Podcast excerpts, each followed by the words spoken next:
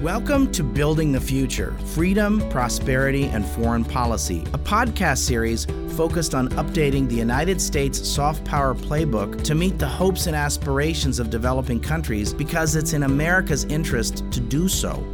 I'm Dan Runde, Senior Vice President at CSIS. There are a lot of global challenges out there, so let's get started.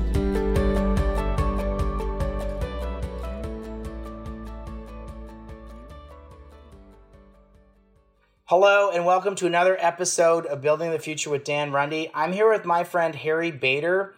Harry is a Deputy Assistant Administrator, which is like the equivalent of a Deputy Assistant Secretary of State in USAID's Bureau of Development, Democracy, and Innovation. Known as DDI. Harry oversees DDI's Private Sector Engagement Hub, the Center for Economics and Market Development, and manages the agency's relationship with the U.S. International Development Finance Corporation and the Millennium Challenge Corporation. Uh, Harry was previously the Deputy Assistant Administrator for the Center for Environment, Energy, and Infrastructure, the Office of Environmental and Social Risk Management, previously agency's Climate Change Coordinator. He also served as the acting executive director of the U.S. Global Development Lab for three years. He's had a really interesting career in global development, and his public service has been really meaningful. We're talking today about Supply Chain Integrity and Freedom Program, a new initiative of USAID known as SCIF. Now, that's like for inside baseball people, people will know that SCIF has a double meaning because SCIF is like where you go to have the secret phone calls, video, secret video chats when it's top secret. You go inside a SCIF. So that was sort of like a wink wink. Supply Chain Integrity and Freedom Program. So, Harry, welcome to Building the Future with Dan Runde. I'm so happy you're here.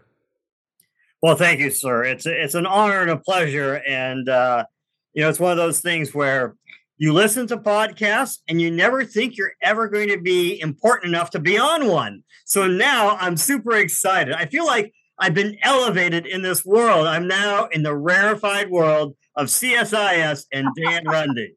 Deep thoughts with Harry Bader. I love it. It's great to see you.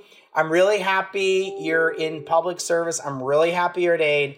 Tell us about SCIF. Well, we will change the name of it now that we've gone operational. It, it may have caused some confusion. Most recently today, uh, we think with DARPA. They probably don't like that term because because of that, right? Well, yeah, because they're like, well, we, we have to check these emails because we don't know if they should be on open. Right. People start freaking out because you word the word SCIF and people think, oh my gosh. But the only people who should be freaking out when they hear the word of this program, we'll be changing the name, are those who use strategic criminality, corruption, and deliberate market distortions to deny the United States and her allies, as well as the developing world, an opportunity to gainfully manage their natural resources and their various material supply chains in a way that is fair and open to the entire world. And that's what this program is dedicated to doing. It is to combat the People's Republic of China that uses strategic criminality and that uses market distortions in a way that subverts the global trade order and in such a way that it threatens the security of the United States, Canada, United Kingdom, Australia, New Zealand, Japan, India, South Korea, Israel, and France, who are our partners in this program. And so, what is SCIF? What does it do? How does it work? SCIF is primarily on the part of USA because, first of all, I'm just explain quickly why it's at USAID. And at USAID, we have 80 plus missions around the world, and we are dedicated to our tripartite mission of eradicating vicissitudes that afflict the human race of poverty and hunger and illiteracy and want and oppression and pestilence. So that is the core of our mission. And to do that in the private sector hub, we have to do it through economic growth so that not only can we have an increase in net real wages, but also expand employment, but also actually create wealth that can be taxed and utilized in essential government services. So that's our you know that's our primary mission at USAID. This particular program ties overtly that mission to also benefiting America's workers, America's industries, and the workers and industries of her allies in a way that has been compromised due to the PRC's manipulation and malign influence in global trade. This program is funded under Congress's explicit funding source called the Countering Chinese Malign Influence Fund. It's a fund of Congress that's set up. So, what we are is that we are a clearinghouse for all US government agencies and the agencies of our allies to try to figure out what we can do, what's in our wheelhouse, what is the capacity of various agencies to help secure these resilient supply chains and do good in the countries that we're working. And the reason why we developed this program is that industry came to us. Industry said, we don't have the capacity, time, or ability to know what all you got available. What you have available, what your allies have available. Can we go through somebody to be a shepherd of all that is around so that we can make investments to help our own country and our allies and the kinds of investments that don't use forced labor from Uyghurs, that don't destroy the environment and cut down the Amazon, and don't use child labor scratching at the earth for cobalt in the DRC. It is good development, it is creating wealth, and it is good for the American capital investor and the American laborer. So, in your mind, it's basically bringing all the different components of the. So, if someone said, "I want to open a cobalt mine," but I want to do so in a in a clean way, can you help me I, identify opportunities for cobalt mining? And then, what are the instruments that the U.S. government has and allied governments have to help me to achieve that? Yes, we are a clearinghouse and marriage counselor. Actually, in fact, we're probably more than a marriage counselor. We're a marriage broker. You're like uh, whatever one of those dating sites or something. Well, more like my grandmother would prefer like a yental, but yes. You're like a yenta for business. I love I love yentas. Okay, so so let's talk about several other things. Let's say it's cobalt, or let's say it's it's com- strategic components for solar panels, so that I don't have. Let's use solar panels. So there's certain things you need for solar panels and up until now, some of that stuff have been sourced from places in China that use forced labor. For a variety of reasons, people have said, you know what, that's not right. So there's been legislation passed that says you can't source, we're not going to allow you to source from places that use Uyghur forced labor. So at the same time, it's tricky to find those sorts of places. So you're going to help them identify business opportunities and help them kind of get get going, right? Is that a way to describe it? Yeah, I would say before we start down that route, we are expecting and have already received greater demand than what we can deliver. So we are going to be strategic in selecting what projects to do first. And so we're learning. I mean, this is a pilot activity that has a nascent staff. And that's one of the things I want to talk about coming up is how we're going to staff this thing, because that's just you know, all things, Daniel, new or old. We're going to try to staff it in a innovative approach that was first used for USAID by President John F. Kennedy. So we'll talk about that in a minute, but we have to triage and decide what we can do first because what do we have the capacity to do first?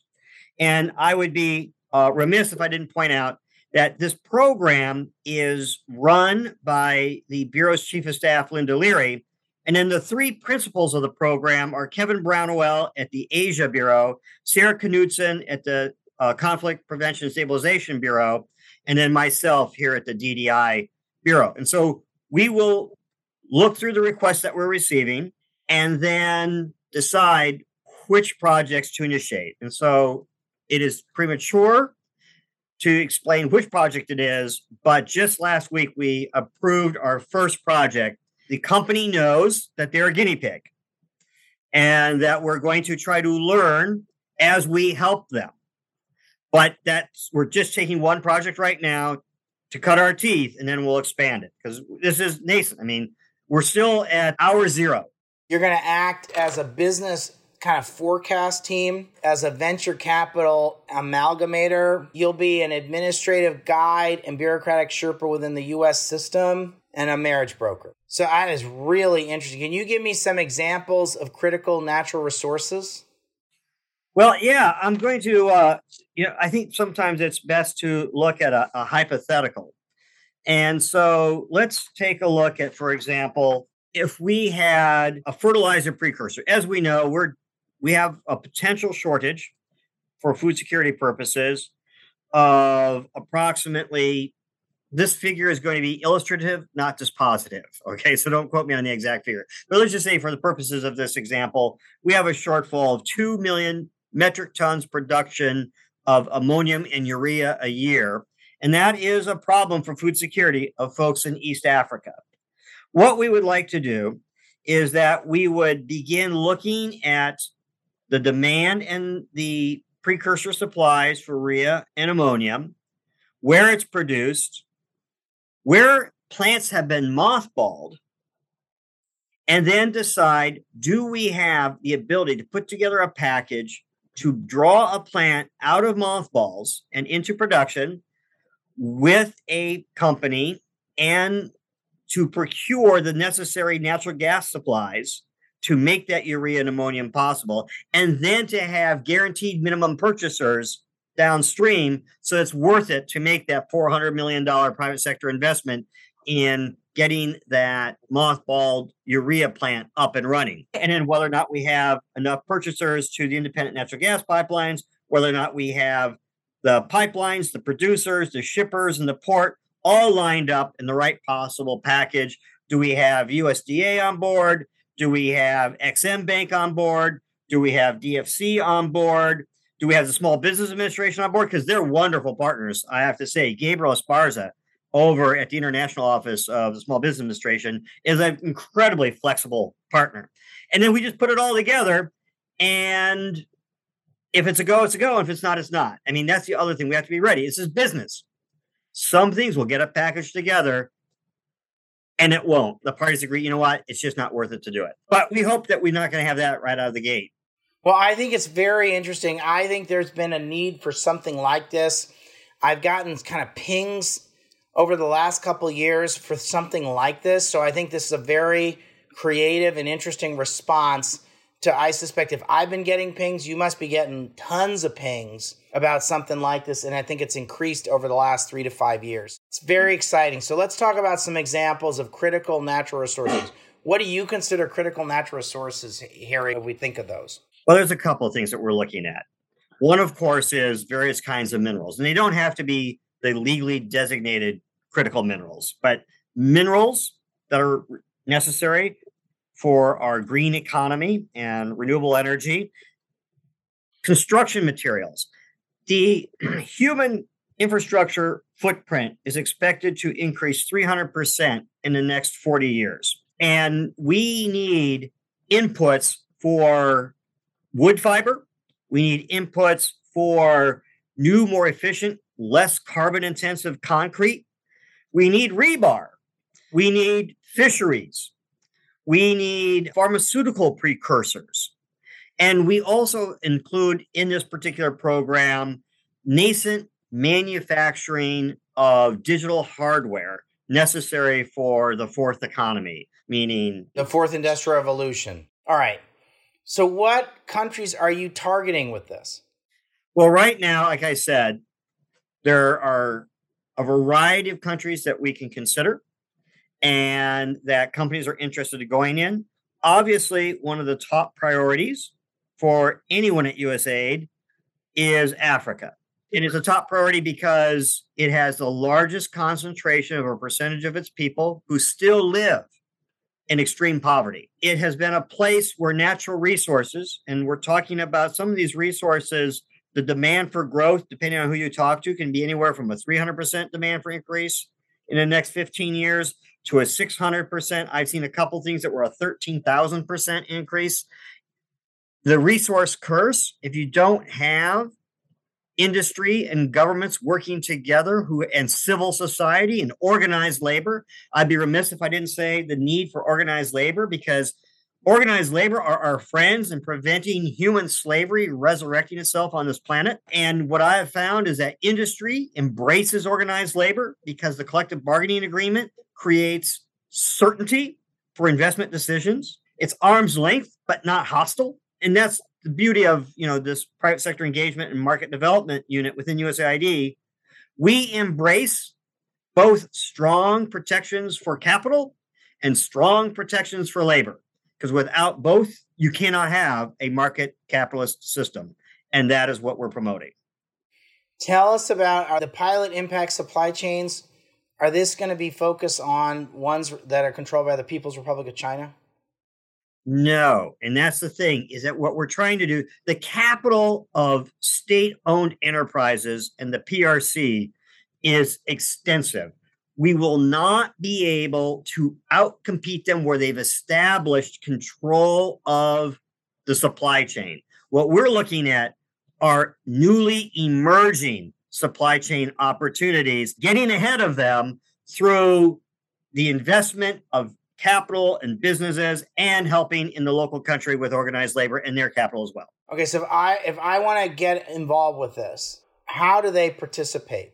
Well, my first is going to be an ask. And this is where I'm going to raise up what John F. Kennedy did back in 1962 is that he said when he set up USAID, he reached out to the Fortune 500 or their equivalent, academia and think tanks, and said, Give me your venture capitalists.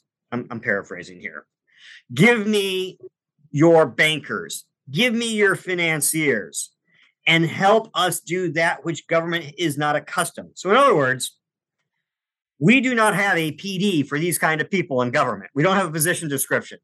And we probably couldn't afford on a government salary people who are extremely good at it in the first place.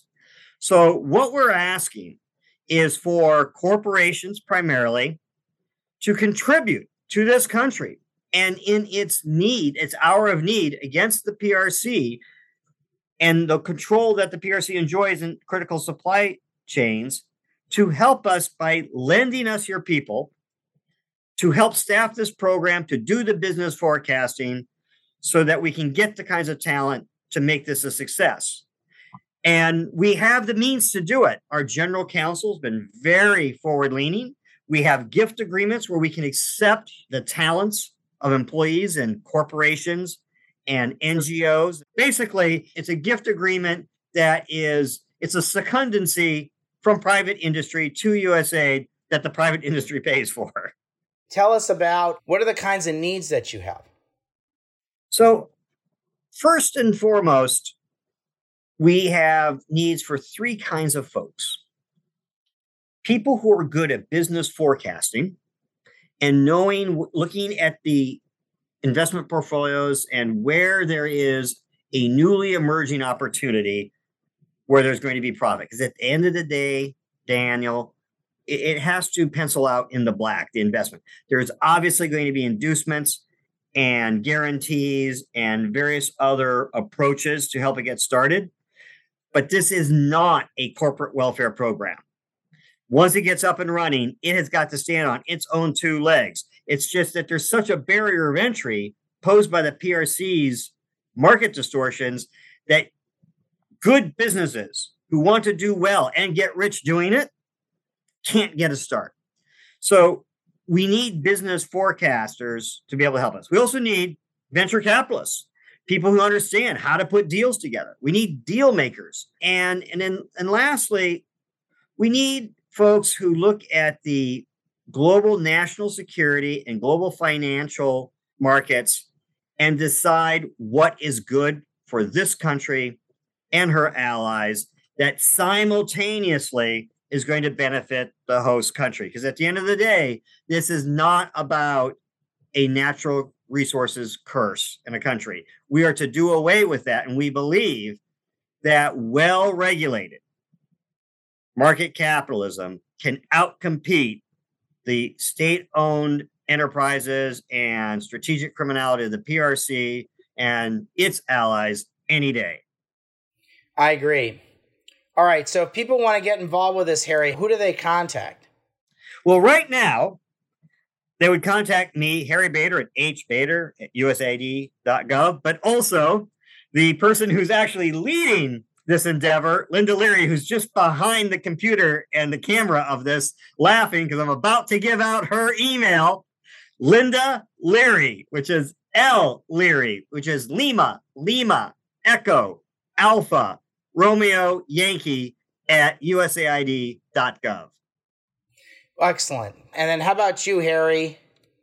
Can they get a hold of you too? Yep. Uh, I'm Hotel Bravo Alpha Delta Echo Romeo at usaid.gov. All right, Harry, it's been so great speaking with you. I think it's a really interesting program. I'm very excited about it. The program is called SCIF. And is there a website for it, Harry? Not yet. We do not have a website yet because we're getting started on Monday. Can I just say one thing why I'm so happy to be talking with you, just real quick? You have been such a good steward of the American taxpayers' money when you were in public service that I wanted to mention that when you were working with the GDAs, I had a private company and his name was Betula, and we couldn't get through you because you were such a good standard bearer for American efficient governance and, and spending that we couldn't meet your high standards. Oh my gosh. Oh my gosh. Harry, thanks so much for doing this. You're amazing. I'm really grateful that you're in public service. I'm really happy to be helping pub- get this out, get the word out about this, and you know, keep us posted on the progress. Very exciting stuff. Thank you, sir. Much appreciated. If you enjoyed this podcast, check out our larger suite of CSIS podcasts from Into Africa, The Asia Chessboard, China Power, AIDS 2020, The Trade Guys, Smart Women, Smart Power, and more. You can listen to them all on major streaming platforms like iTunes and Spotify. Visit csis.org slash podcasts to see our full catalog